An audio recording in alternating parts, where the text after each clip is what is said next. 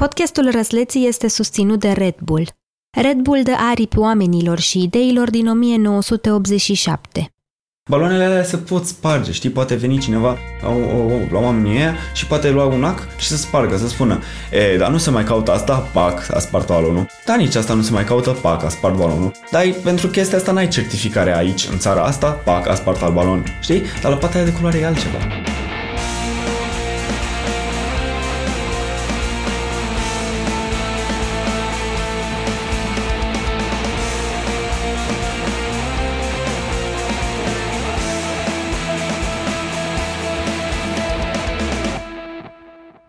Salut!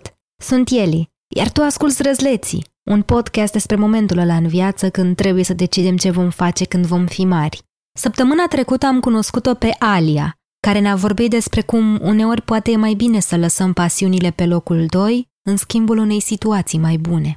Alia ne-a povestit și despre ce înseamnă să ai o familie bună și cum te ajută asta atunci când iei decizii în viață.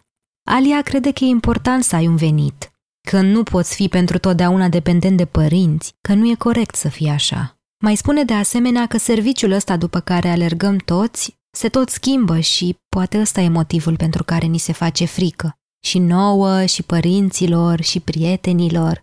Când ești crescut de oameni care au lucrat 8 ore pe zi, în fiecare zi timp de 20 și ceva de ani, și care ți-au repetat că da, asta trebuie să faci și tu, că la asta ajungi până la urmă după ce termini școala, E greu să te întorci spre ei și să le zici că, uite, eu nu cred că o să fac asta. Cum ar fi să-i spun eu bunicii mele, câștig bani pe Instagram? Sau, de exemplu, să fiu freelancer. Cum pot să le explic, vine o mătușă la mine, dau așa un exemplu vag, și cum pot să-i spun și cum muncesc, sunt freelancer. Păi ce aia? Păi liber profesionist. Păi cum adică? Păi îmi găsesc joburi pe internet și le fac, apoi sunt plătită. Dar ce job e ăla pe internet? Ce faci tu pe internet? Adică, nu știu, sunt chestiile astea, lucrurile se schimbă și apar noi lucruri internet și noi chestii în internet și poate joburi și ei nu cred că înțeleg chestiile astea. După ce am discutat cu Alia, am stat să mă gândesc. Mult. Oare eu aș putea să las pasiunile pe locul 2 pentru o situație mai bună? Atunci mi-am amintit de primii mei bani câștigați. Eram clasa a opta, proaspăt transferată de la o școală de sat și scriam de vreo doi ani la o poveste. Se numea Scribul și avea în centru o acțiune care se petrecea de mult, în Egiptul Antic. Asta pentru că încă de pe atunci mă fascina istoria Egiptului. Faraoni, zei, tradiții. Urmărisem fiecare documentar care exista despre Egiptul antic. Eram, dacă vreți, un fan înrăit. Ca să vă zic în mare, scribul acesta era de fapt o femeie. Asta pentru că femeile nu erau învățate să scrie sau să citească și mi se părea mie la 15 ani că nu e corect asta. Oricum, majoritatea poveștilor pe care le scriam aveau un centru femei care distrugeau stereotipuri sau care erau distruse de ele. De la femei care descopereau alte femei agresate și luptau pentru ele, la femei care așteptau să fie salvate, dar nu erau niciodată. Poate că scriam așa pentru că am crescut într-o familie care mi-a spus mereu că femeia trebuie să aibă grijă de bărbat, că femeia nu e om, ci doar femeie și că ea trebuie să aibă grijă de casă. Eu am ridicat mereu vocea împotriva acestor convingeri, dar nu am fost niciodată ascultată. În orice caz, scriam la această poveste de doi ani și visam să o public într-o zi. A apărut atunci în școală anunțul că avea să se țină un fel de concurs. Se numea Elevii au talent. Clișeu, da, știu, iar câștigătorii aveau să fie premiați în bani. Existau diverse categorii, de la muzică, la dans și, ghiciți ce, la literatură. Am decis să particip. Mi-am scos la imprimantă primul capitol din poveste și am tremurat cu foile în brațe până m-a strigat o doamnă și mi-a dat un microfon. Panică totală. Totul se petrecea pe terenul de fotbal al școlii și nu puteam număra perechile de ochi care mă urmăreau. Erau prea multe. Am citit totuși, cu intonație cum îmi plăcea. Am și reprodus vocile fiecărui personaj în timpul dialogurilor. Voiam să fie cât mai real, să bag lumea în poveste, am luat primul loc și am primit un plic în care era o hârtie de 100 de lei. Mi-a strâns mâna o doamnă și mi-a spus să devin scriitoare.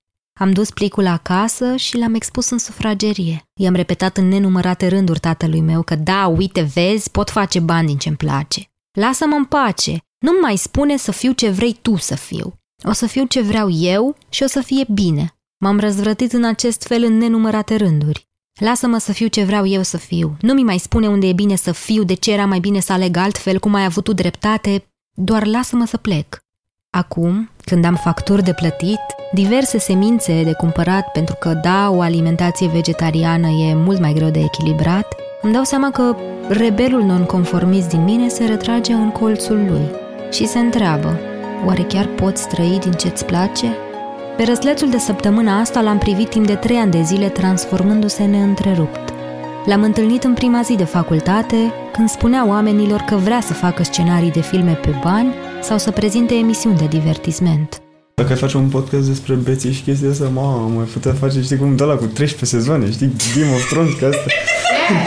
El este Carol, are 21 de ani și a studiat jurnalismul împreună cu mine. Carol a fost singurul băiat care s-a alăturat primului proiect pe care am vrut să-l fac împreună cu Ale, Teo și Alia în primul an de facultate. Se numea Redacția 5 și ne propusesem să scriem sincer și curat despre ce însemna să fii student la jurnalism. Mai ales că toți eram criticați pentru asta.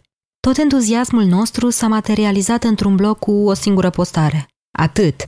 Carol a ajuns la jurnalism după ce a terminat un profil de Mate Info. Adică atunci când mă întreabă ceva de matematică de astea, știi, și eu zic așa, gen, în două, două iperie, nimeni nu mă crede după voi, am dat bacul la mate și sunt la facultate. La facultate am intrat cu diploma de bac pe care nu am falsificat-o. Am mers la Mate Info pentru că s-a lăsat influențat de cei din jur, care i-au promis o viață mai ușoară dacă termină un profil real. Carol și-a dat seama că nu îi se potrivește deloc profilul și a vrut să se transfere. Dar s-a întâmplat asta. Dar chiar când eram uh, aproape de biroul directoarei, mi-a venit chestia asta. Băi, dar de ce să renunț eu? Știi, nu știu, nu știu dacă era orgoliu, nu știu dacă era mândrie, nu știu dacă era prostie. Chiar dacă nu știe nici acum ce a fost, Carol a terminat ce a început și a ajuns să dea la jurnalism pentru că ținea jurnale și pentru că mai scria povești. I-a plăcut că în facultate profesorii nu l-au forțat să se muleze pe un tipar și a învățat cât de importantă este obiectivitatea, deși poate nu a simțit-o de fiecare dată. De ce am spus la început că l-am privit pe Carol timp de trei ani de zile transformându-se în întrerupt? Pentru că a fost persoana aia care șoca de fiecare dată, fie prin culoarea stridentă a părului, care era când mov, când roz, când blond, fie prin haine care variau odată cu părul. Eu nu uh, mă vopsesc în felul ăsta, nu arăt în felul ăsta, nu fac piercing-uri și nu vreau să-mi fac tatuaje sau nu mă îmbrac în roz și în mov, aproape exclusiv în roz și în mov, pentru că vreau, vreau să atrag atenția. Nu, ci, ci pur și simplu fac, fac chestia asta pentru că e o parte din mine. Dar înainte să descopere ce face parte din el și ce nu, Carol s-a luptat mult cu normele, a copilărit în drumul taberei, unde bătea mingea lângă saloane de tatuaje. Aveam o groază de prieteni care aveau și ei piercing-uri, aveau uh, părul vopsit, evident, eu nu aveam pe atunci, dar uh, aveam, știi, erau uh, la salam, la salamul Sibiu, erau niște inelușe în capătul salamului, uh, care îl prindeau. Îl, cu el, ele îl prindeau atunci când îl puneau la uscat sau ceva. Când îl consumai, puteai să dai jos inelușele alea. Eu la mine lușele, le dezinfectam, cum vedeam la saloanele de piercing care erau tot pe acolo, le dezinfectam și mi le, puneam, mi le prindeam de buze. În școală a fost mereu considerat altfel, spune el. Asculta rock, se îmbrăca diferit și stătea mereu în banca lui și citea manga pe o aplicație descărcată pe telefon. Din cauza asta, unii colegi au început să se distreze pe seama lui, să-l marginalizeze. A existat chiar și acest coleg din altă clasă care îi purta pică, îl îmbrângea pe hol și nu-l lăsa în pace. Poate din cauza asta, crede Carol, a ajuns să urască să fie văzut vulnerabil. Uh, nu, nu vreau, nu-mi place să fiu văzut plângând, nu-mi place să fiu văzut rănit, accidentat, ok, lucruri de genul ăsta. Știi, pentru că în momentul ăla m- am, sen- am senzația că cineva din jur care vrea să-mi facă rău, va lua momentul și mi-l va face. Carol ar vrea să aibă puterea să schimbe ce se întâmplă în școli, pentru că el nu a fost nici primul și nu va fi nici ultimul. Dar e prea greu. Pentru el școala a fost ceva ce trebuia făcut, un lucru obligatoriu. Acum, când a trecut de toate etapele, vrea să-și dedice timp propriei persoane. Am spus că am satisfăcut sistemul de învățământ din România, știi, adică școală primară, școală generală, gimnaziu, grădiniță, facultate, liceu, chestii de genul ăsta, iar acum vreau să fac și ceva pentru mine, ceva de dezvoltare personală. Vreau să fac ceva de genul cursuri de tatuaje, cursuri de piercinguri, uh, cursuri de coafat. Ce planuri are mai exact Carol după facultate? Vrea să-și ia un an liber în care să lucreze cu el însuși. Nu se grăbește cu masteratul. Crede că e o decizie prea importantă. Pentru că e foarte interesat de sănătate și de alimentație, vrea să-și lucreze propriul corp și da, vrea să-și scrie despre asta. Crede că nu putem fi exemple pentru alții doar din vorbe, că nu se aplică peste tot regula că trebuie să faci ce zice popa, nu ce face popa. Dacă vrea să scrie articole despre cum să ai o alimentație sănătoasă, nu poate apărea în fața oamenilor mai puțin în formă. Dacă ar fi să dea un sfat mai departe, Carol crede că... Noi trebuie să fim supereroi în propria noastră carieră, în propria noastră viață și în viața cu ceilalți. Cum are de gând să-și întrețină puterile de supererou în acest an liber? Carol și-a câștigat proprii bani de când era un adolescent.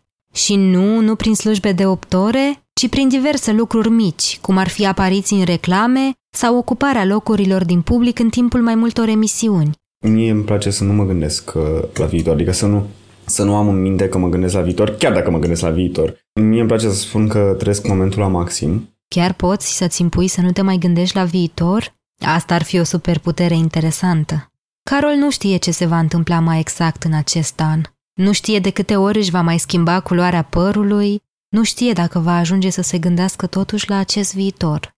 Pentru că am avut o pornire poate firească, poate nu, de a găsi o sursă de venit care să-mi permită să mă deslipesc măcar un pic de părinți, am intrat pe un site de joburi și am început să scrollez, mai mult inconștient. Am dat cu ochii de foarte multe anunțuri interesante, amuzante sau în unele cazuri ciudate.